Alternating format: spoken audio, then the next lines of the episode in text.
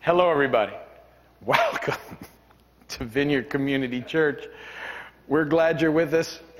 Uh, we're going to continue on in the study that we're doing right now through the New Testament. We're in the book of Galatians.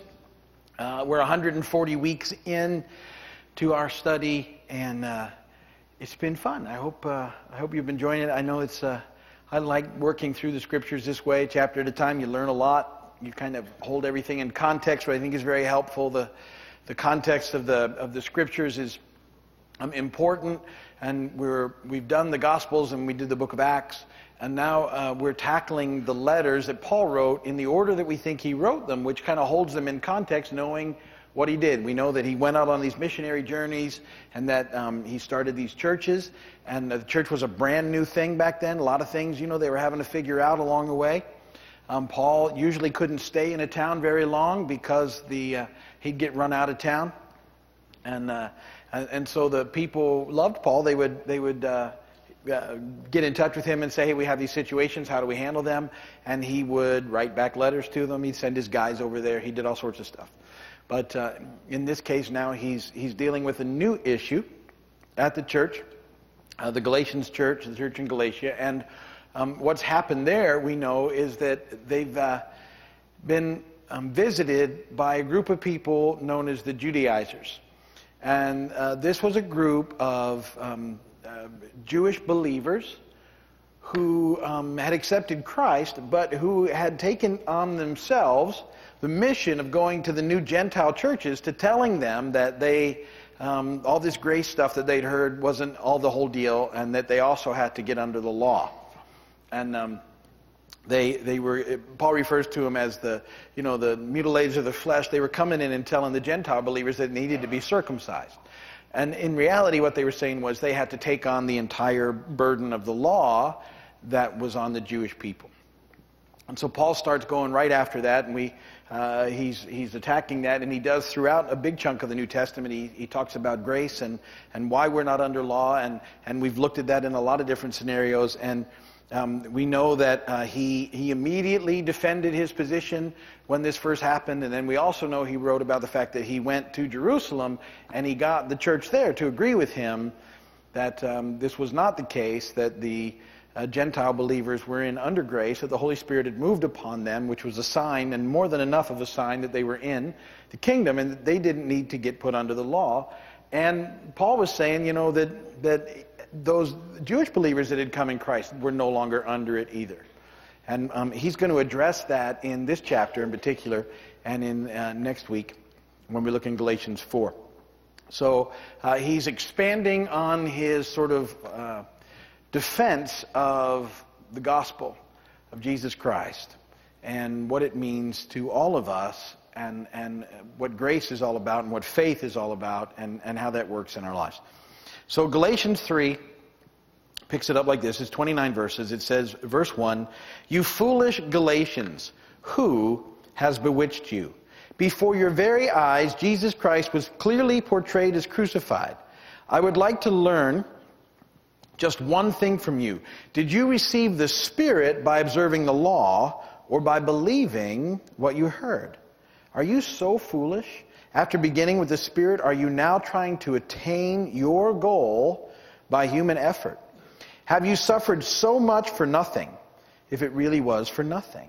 Does God give you His Spirit and work miracles among you because you observe the law or because you believe what you heard? Consider Abraham. He believed God, and it was credited to him as righteousness. Understand then that those who believe are children of Abraham. The scripture foresaw that God would justify the Gentiles by faith and announce the gospel in advance to Abraham. All nations will be blessed through you. So those who have faith are blessed along with Abraham, the man of faith.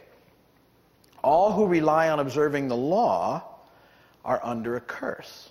For it is written, Cursed is everyone who does not continue to do everything written in the book of the law. Clearly, no one is justified before God by the law because the righteous will live by faith.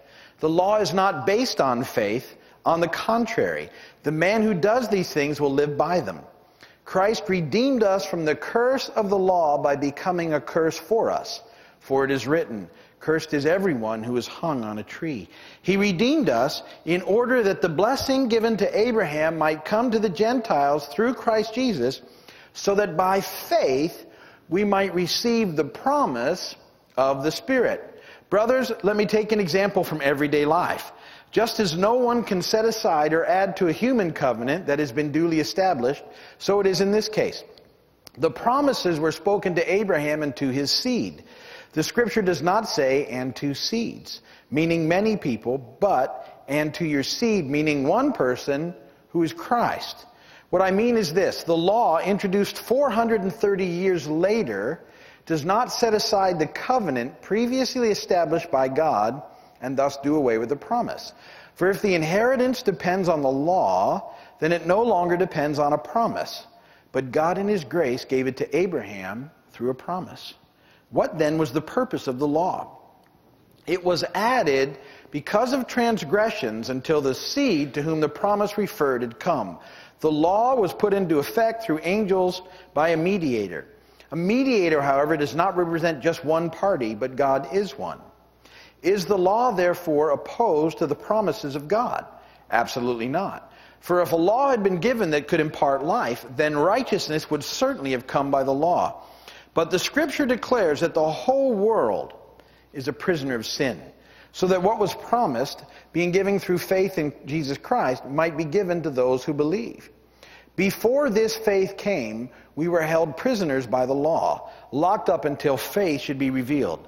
So the law was put in charge to lead us to Christ that we might be justified by faith. Now that faith has come, we are no longer under the supervision of the law. You are all sons of God through faith in Christ Jesus.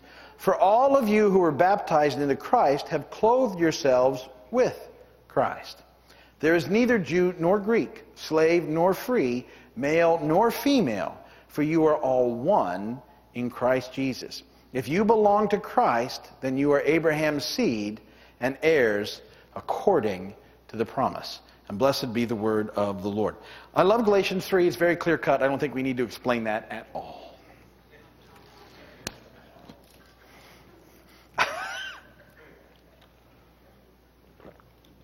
uh, maybe we'll explain a little. Um, what, what Paul is saying here in, in Galatians 3, he takes the first five verses, and basically what he says is, is that life, real life, is not and cannot be found in the law. It's not found there. They can't get it. You can't get it there. If you could get it there, that would be one thing, but you can't. Paul says it over and over again. It just doesn't happen through the law. You can't get real life by following the law. And he starts by expressing his amazement that the Galatians have been so easily impacted by the Judaizers. And he, he asks some pretty intense questions um, that kind of make that point. The first the question that he asks, he says, Did you receive the Spirit by observing the law or by believing what you heard? See, the Holy Spirit has come and has been moving in their churches, and miracles have been happening, and things have been going on, and they've been growing. All this neat stuff has happened. And that was before the Judaizers came. And he said, Well, when did the Spirit start moving?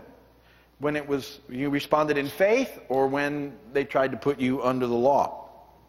He goes on and he says, Are you so foolish that after beginning with the Spirit, are you now trying to attain your goal by human effort? Are you so foolish? See, the thing is, though, and we talk about this, this is what's so fascinating, because this happens over and over and over again throughout history. We, we catch on to who God is, we get a touch from Him, we, we get um, exposed to Him and His Spirit by grace. And we see these neat things happen in our lives. And then for some reason, all of a sudden, and it's almost always this way, someone comes along into our lives and they start putting rules on us. Oh, no, no. That, I'm sorry, you didn't hear that quite right. That grace thing, yeah, that's good. But, but really, now what you have to do is you have to do these things. And they start trying to build for you the very box they put themselves in about who God is. And, and it usually sounds pretty good. It's usually pretty easy to go, oh, well, that makes sense. Because they're, they're not, I, you know, I don't think, they're, they're not setting out to try and cause you ill harm or evil. They just are trying to say, well, this is how it's done. This is what you need to do. This is, these are the rules. And, and I've told you this before, and we'll, we'll tell you again because you need to listen to it. We like rules. For whatever reason, part of our sin nature is that we like the rules. Mostly, I think, so then we know how to break them or something. I don't know. But we like a rule because it seems to be easier to give, give me a set of rules instead of making me listen for the, and, and, and figure it out through the Spirit of God and know what grace looks like. Give me rules because rules are easier for me to follow. I don't have to think about following rules. But, but what we have in Christ is a relationship where we need to hang out with Him and spend time with Him and listen to the Spirit of God as He directs us. And then He begins to um, lovingly teach us, guide us, and convict us about what we should and shouldn't do. And see, sometimes we settle for rules because in the rules, um, depending on who's making the rules, it might work out pretty well for us. Oh, really? I can do that? Huh, well, I don't have to listen to the Spirit of God if He's telling me I shouldn't do that because the rule, there's the rule. And I'll just go with the rule. Well, see, it works in all sorts of ways. And um, people get uh, scared sometimes when you talk about grace because they think, well, that just means I can go and do anything. That was constantly happening in Scripture. What are you saying, Paul? We can just do whatever we want? And Paul would go, well, of course not. He said, what I'm saying is that, that you need to allow the Spirit of God to define for you what life looks like, because that's where you find life. When you try and find it in following the rules, there's no life. Because, like I said, one of your biggest things will be breaking the rules, because um, that's what we do. And, and so we, we have to listen for the Lord in the process because that's where life is. That's, it's in that process that we see God breaking through, the kingdom of God breaking through, the Spirit of God moving. Um, once, we, once we decide we're going to put God in this box surrounded by our rules, guess what happens? He can't move in that. He doesn't operate in that. He just doesn't. And so it becomes something less than what we have when the Spirit of God is, is moving. It becomes, you know, show and becomes tradition. It becomes um, you know, uh, just things ritual. But God's not there. And then when God quits showing up, the next thing that happens, there's no love to be found, and everybody just becomes mean and miserable. And they don't, you know, it's just, and so, so we lose life. And that's his argument. You, you're walking away from life. You've been experiencing life in the Spirit in your church. Why would you want to change that? And, and that's the question we always have to be aware of in our own lives. Why would we settle for something less than we can experience in the Lord. But don't hear me. There's there's order. Paul's, you know, we we just did 1 Corinthians, all of 1 Corinthians, and we see him setting up order. There's supposed to be order in the church. Everything should be done decently in order. It doesn't mean that we're going to move into chaos and that everything goes. That's not what it means at all. It just means that, that in listening to the Spirit, He begins to teach us. And He won't um, take you to things that aren't good for you. And, and so there's a, there's, that's where we begin to find life. And, and so we, we need to be listening for that and listening to him and moving through that in the process. The law, Paul says, had not, you know, had not brought them life. What had brought them life was faith in Jesus. And, and so this is what happens. They believed the gospel, and, and as they believed, they had come into experiencing real life with God. And so life in Christ is a matter of faith, then, from beginning to end. Um, and, and if real life is found in Christ, received in Christ, and lived by faith in Christ, why in the world would we turn to the law? That needs to become the question that we're constantly asking ourselves. Why would we go after that? Why would we settle for something less than we can experience in the process of our lives? So he, he mentions that's what those first five verses are all about. Now, in, in the next chunk of verses, in 6 through 18, um, he, he's going to expand this and he's going to say that faith um, is, is not only the key to life for the New Testament believer, it was also the same thing for the Old Testament believer. And he talks about Abraham believing God and that his faith was credited to him as righteousness. And so this idea of faith is not a new thing. It's been going on since the beginning, and it's always been there. It's always been about faith. And the law cannot and does not bring life. In fact, Paul says the law actually condemns us and puts everyone who does not do everything written in it under a curse. How about that? That's what the law does. Why would you want that on you? Because once you come up under that thing, which is what had happened, If you don't do everything in it, you're under a curse. That's what happens. And guess what? You're a sinner. Did you? You knew that, right? I'm sorry if that's news to anyone tonight. I apologize to break that to you in such a tough way. You can't keep it. You can't. And so the, the, the people under the law were actually under a curse because they couldn't keep it. None of us can keep it. We couldn't even keep the 10. You, you, you would think that, you know, 10, uh, that's what they're talking about, but then we've added to it since then. But 10 ought, we ought to be able to do 10. Can't do 10. Can't. Everybody here has blown the 10. So um, we have to relate to God through faith. It has always been that way, and it will always be that way. And it was for the Old Testament believers, just as it is for us. So then the question becomes, as you, as you go through the next verses, beginning from there and moving on, why was the law introduced? What was it all about? Why did, why did the law even come? And ultimately, it came because of the hardness of people's hearts. The transgressions of men was so great that until Jesus came, something had to be in there to hold it back a little bit. Because people left to their own devices just went completely off the charts and did whatever they just whatever they wanted to do with no restraint whatsoever. And so the law was introduced um, uh, 430 years after that encounter with Abraham. So it's not like the law happened right away. Faith started, then the law was introduced afterwards. Um, and, and faith was always intended to be the way that people would relate to God. But the law was put in temporarily because of the hardness of men's heart. And, and it was always meant to be that temporary from the beginning. It was, it was in effect the, until Jesus came. It says that in those verses. The law was meant to be temporary until Jesus comes. Till the seed came, the law was introduced temporarily because of the transgressions of man. So, so you have that, that, that first thing going on there. The law came, but it was meant to be temporary. And that's what Paul says. Then he goes on and he says that the law didn't have the function of bringing life. That role was always given to faith. The law, in effect, was introduced to lead us to Christ. The law is there. In effect, the law comes in because of the transgressions of men to say, okay, we'll do this. The reality would be we can't do that and that we need something more than that because it's not enough. We obviously can't live this out. And it was supposed to be a teacher. It was supposed to let you know that you needed a Savior. See, the reality is when you take that in and you realize that no matter what set of laws you try and follow, that you always fail, there needs to be another way. There needs to be something else. And, and it was just to be uh, laying there for us, and in effect, until Jesus came, and then we'd finally know well, that's what we need a Savior, because we, we can't keep it. We just can't. We have to be phony. We have to pretend. We have to act like we're doing it when we're not. We have to, because we can't do it. And so the, the law was, was put in place to, to teach us or to lead us to Christ. Paul actually gives the example, what he's talking about. Um, he, he, he gives us the example in Scripture of, a, of someone called a pedagogue. And a pedagogue was a family slave who was put in charge of the children. And uh, the young children were under the tutelage of the family slave, and they didn't get full rights as children until they were older.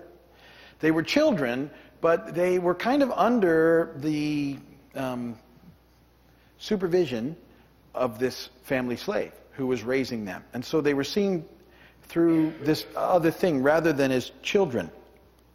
And, um, and so the law was kind of like this family slave that was there to watch over the children until faith would be revealed. And so, so the, the law then was there to make us aware of our need for a Savior.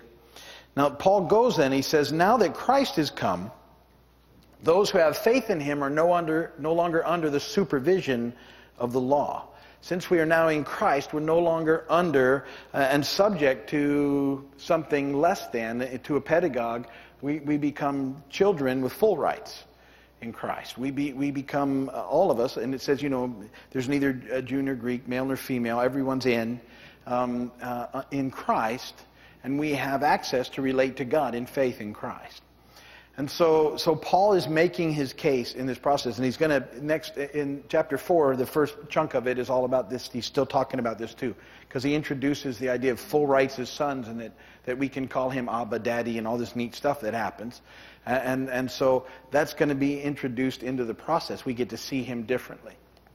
So, so in, in this chapter, then, mostly what he's saying is look, um, the law isn't the end all. If it was, we wouldn't have needed Jesus to come. If, if the law could have done it, he would have never had to go to the cross. He would have never had to give in his life. If the law could have done it, none of that would have needed. It was unnecessary. But he said it was necessary because the promise was through Abraham to Christ, to his seed, that we could have uh, relationship with God through faith. And so he reintroduces the idea.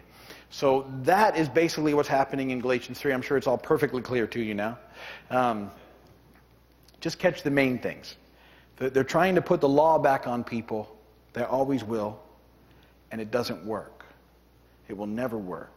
Because your relationship with God is through faith, not through, the, not through following the law. It doesn't work. And, and, and so think about it, because it'll happen throughout your lives. You're going to end up in situations where people are trying to put you back under the law. It's just it's one of those deals. It's always going to be that way. And there's no life there. There's no life there. I'm not saying there's not yes and no's and right and wrong, because there is, but the Spirit of God will teach you those things. And it's very difficult when someone says, okay, well, I'm going to determine that for everybody else. These are, these are the rights, and, these and it doesn't work. The Spirit does that. And He has to do that for you. And you have to get in your relationship to the place where He can do that for you, where you're listening. There's something about the Spirit of God when He finally moves into a situation that you deal with it. Anything. People can tell you over and over again you shouldn't be doing something, or you should be doing something, or whatever. But when the Spirit of God pops into you and does it, you, you generally go, hmm, okay. It's probably time I acted on that. And then He moves us and brings us to life. So that's Galatians 3. We pick up more of this same subject next week, but that's good enough for this week.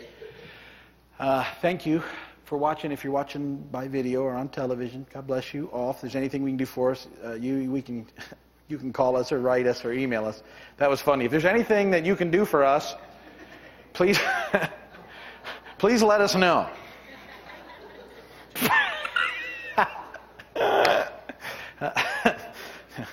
Sorry. You should probably leave that in. That'll be funny. Uh, oh, okay. If there's anything we can do for you, call us, email us, write us. We'll do whatever we can. We'll be praying for you. Thank you for being a part. And uh, we're going to close here with prayer tonight. So um,